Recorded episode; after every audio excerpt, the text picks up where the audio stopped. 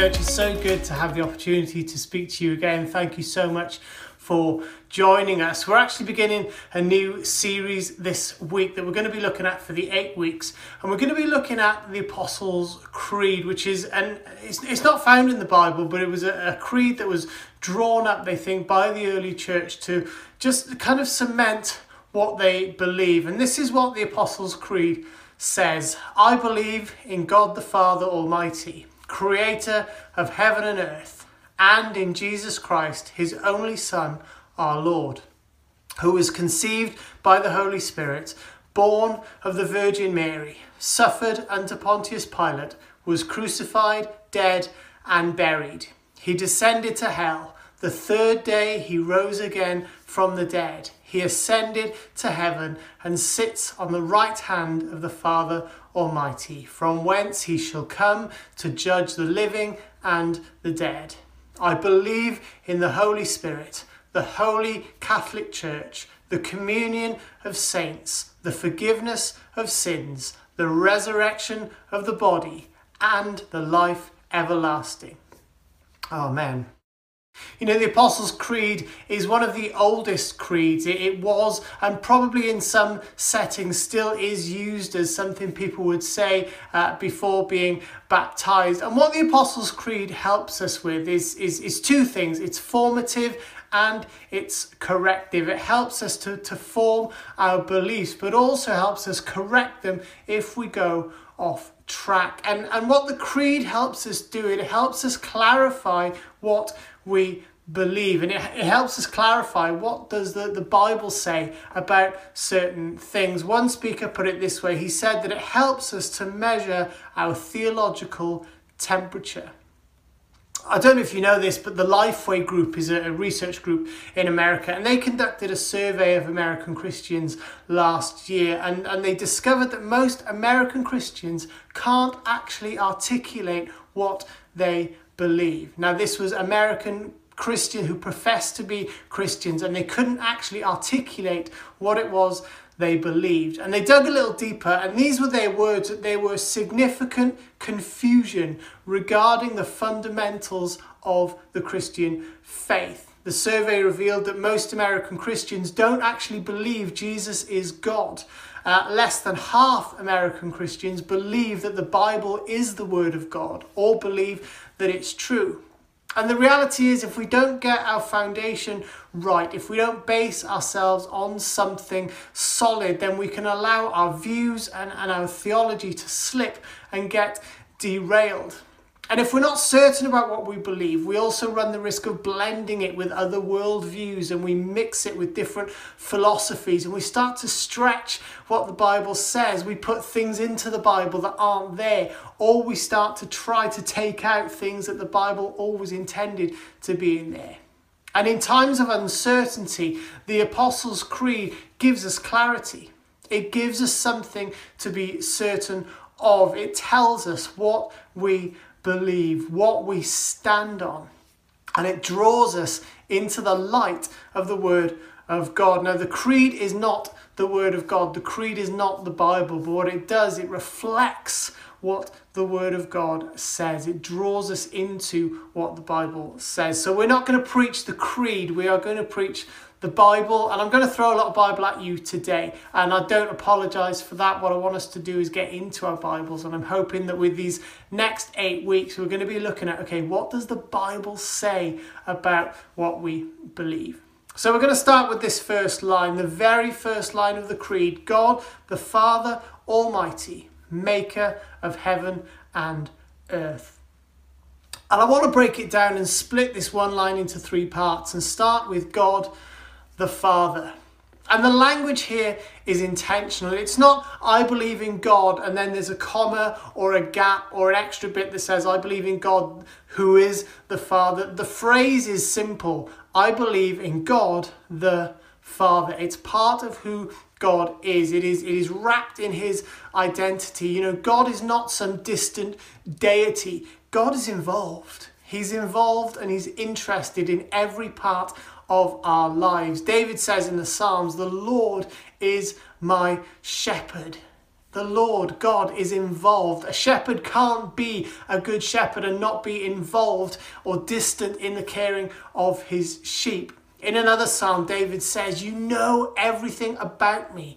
You know when I sit down or stand up. You see me when I travel and when I rest. You know what I'm going to say before I say it."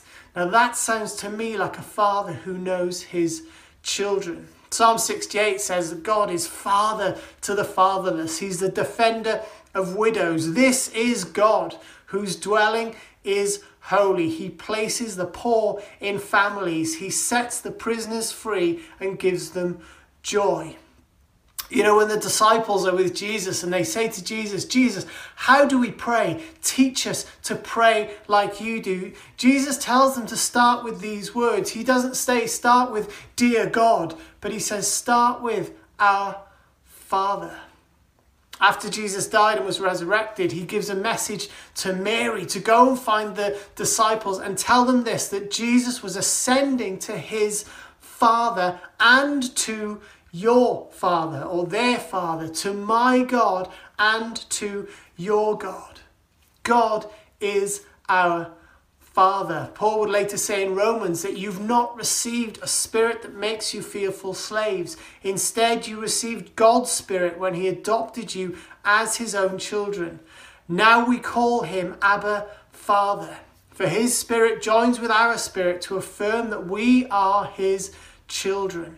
And since we're his children, we are his heirs. In fact, together with Christ, we are heirs to God's glory. God is our Father.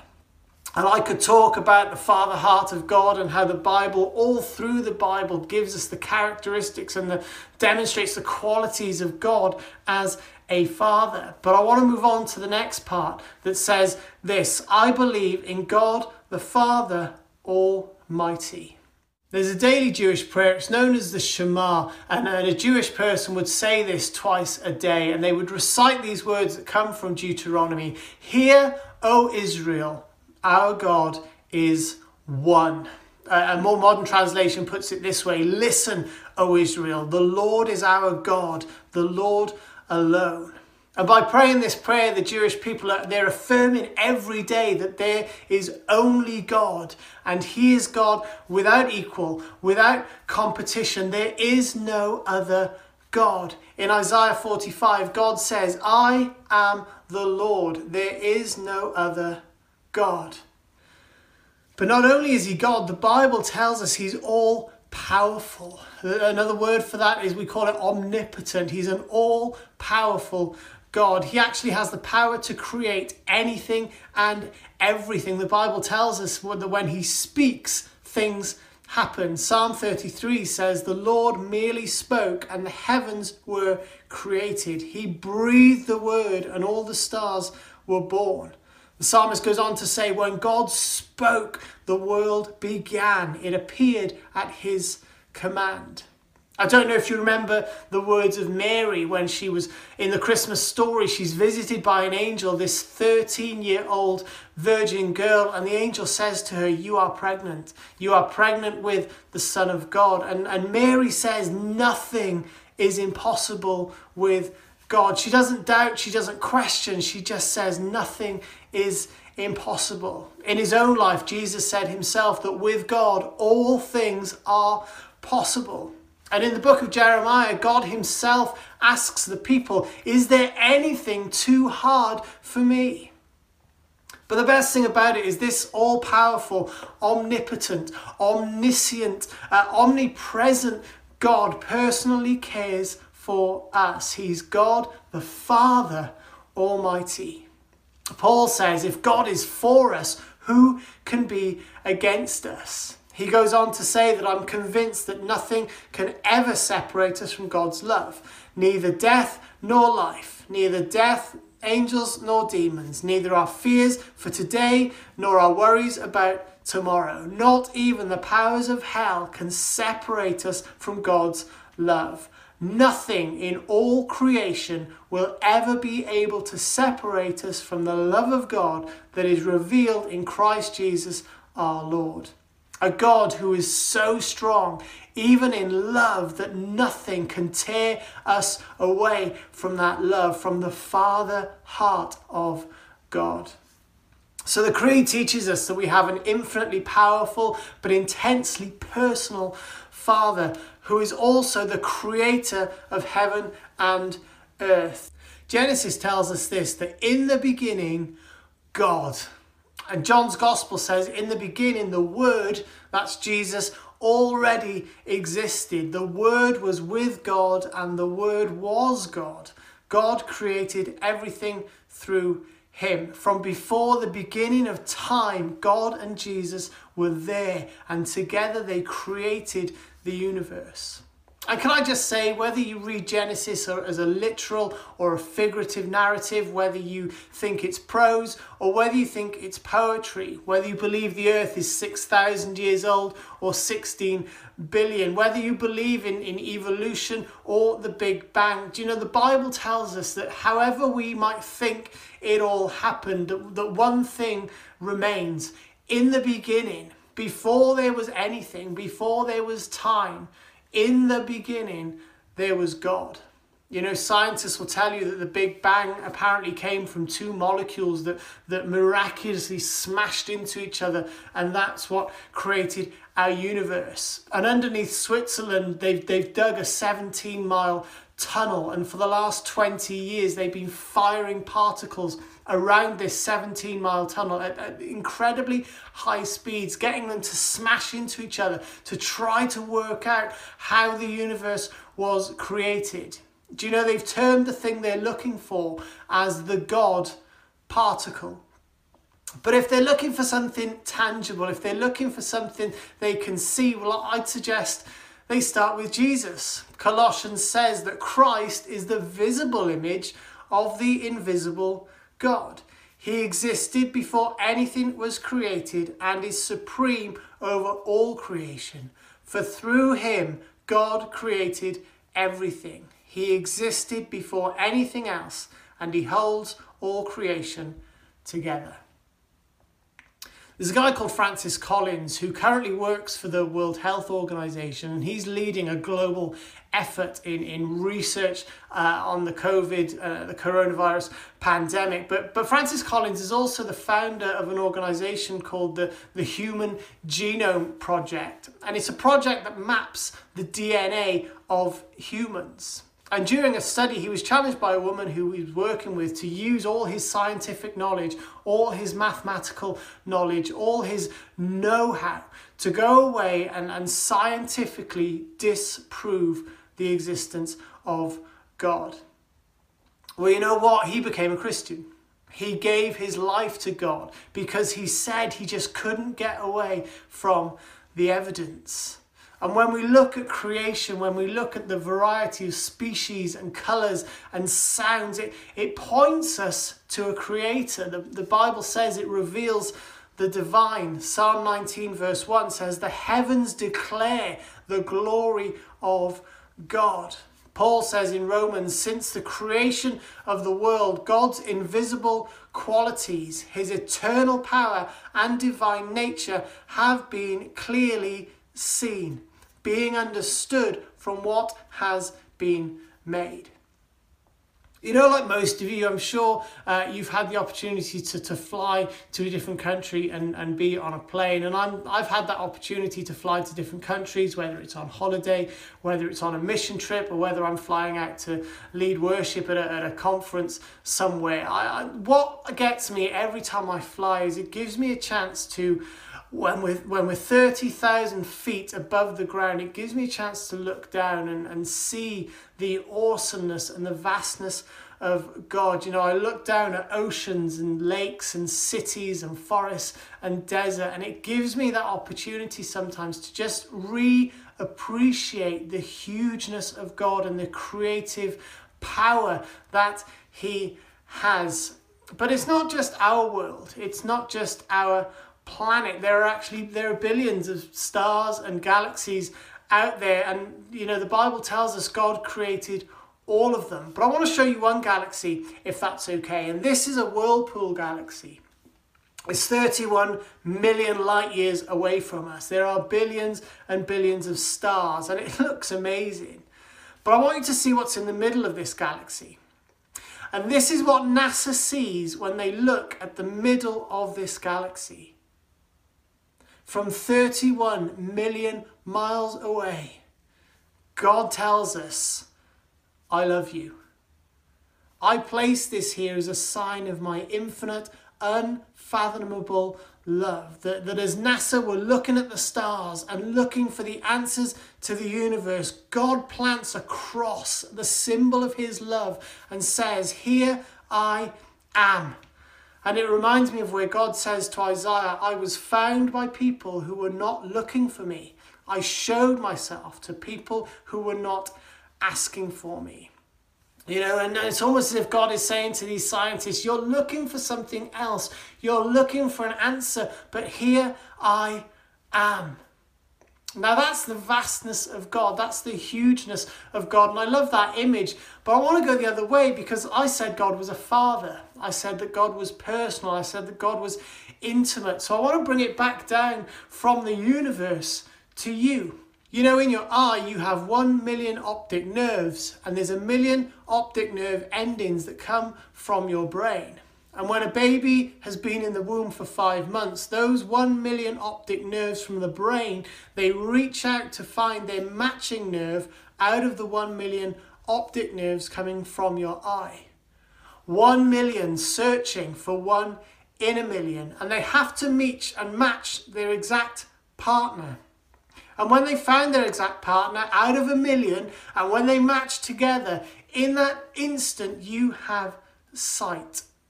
You know, still the most technologically advanced thing on planet Earth is your eye. And to protect it, God gave you eyelids, and they won't open for another month. The Bible says you are fearfully and wonderfully made. David says this in Psalm one thirty-nine. He's writing to God. He says, you made all the delicate inner parts of my body. You knit me together. You watched as I was being formed in utter seclusion, as I was being woven together in the dark of the womb. He goes on to say, how precious are your thoughts about me. They cannot be numbered. But deeper than your features, deeper than your organs, deeper than your nervous system, I want to show you a tiny molecule. I want to take you even deeper. And this is a tiny molecule called laminin. And it's a cell adhesion molecule. It's the molecule that, that holds everything together. It holds all your billions of cells together, this tiny molecule. And this is a scientific diagram of the very thing that holds your body together. And here's what it actually looks like in your body. You know, the stuff that holds our bodies together, that holds our organs together, is in the shape of the cross. To get back to what Peter said, he existed before anything else, and he holds all creation together. You know, we used to sing an old song in Sunday school, and it, and it goes like this. Jesus' love is very wonderful. And then the next bit says, it's so high, you can't get over it. So low, you can't get under it. So wide, you can't get round it. Oh, wonderful love. You know, God displays his love so high that he plants it in the middle of a galaxy millions of miles away. He displays a love so wide in the creation of the world, and he displays a love so deep that it's found in the very molecule that holds us together. Psalm thirty-three says this, the Lord looks down from heaven and sees the whole human race. From his throne he observes all who live in the earth. He made their hearts, so he understands everything they do. The Lord watches over those who fear him, those who rely on his unfailing love. We put our hope in the Lord. He is our help and our shield. In him our hearts rejoice, for we trust in his holy name. Can I encourage your faith this morning that God is almighty. He is all powerful. He created everything we see, but he's infinitely powerful and intimately close. He's a father. And some of you might be watching this morning and thinking, well, how can God be my father? Well, well, just like the story of the prodigal son, the prodigal son runs away from his father, and there's a moment where the prodigal son, he, he comes to his senses and he says, I need to go home. The Bible says that our sins, all, all our wrong actions and all our wrong thoughts, they've separated us from God. But, but just like the father in the story of the prodigal son, God stands at the, the edge of the field. He's looking, he's searching for his children to come home. And he's not looking to punish them, but he's looking to lavish his love on them and to restore them to their rightful place in his family. And if you're not a Christian, I'd love to give you that opportunity to place your trust, to place your belief in God and, and start a new life empowered and strengthened by an almighty and an ever-loving God. So I'm going to pray a short prayer, and if you want to make that commitment today to say, okay, I'm in, I believe in this God, then why don't you say this prayer with me? Father God, I thank you that you are God Almighty. You are a Father. You are the creator of heaven and earth. I thank you that you love me so much. You display it in all creation. I believe that Jesus is the Son of God. I believe that Jesus came and died and rose again and paid for my sins. I repent of my sins. I turn my life around to follow you, my God. God, would you guide me by your Holy Spirit to live a life that reflects your love? Thank you, God. Amen.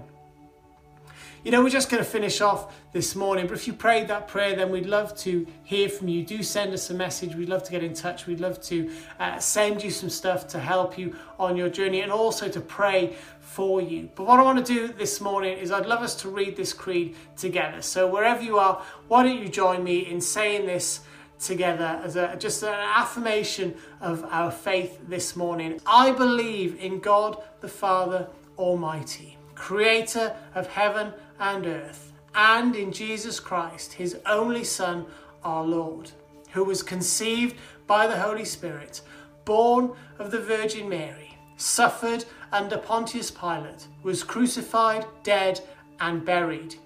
He descended to hell.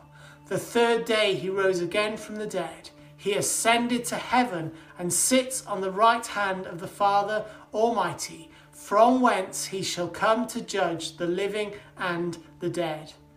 I believe in the Holy Spirit, the Holy Catholic Church, the communion of saints, the forgiveness of sins, the resurrection of the body, and the life everlasting. Amen.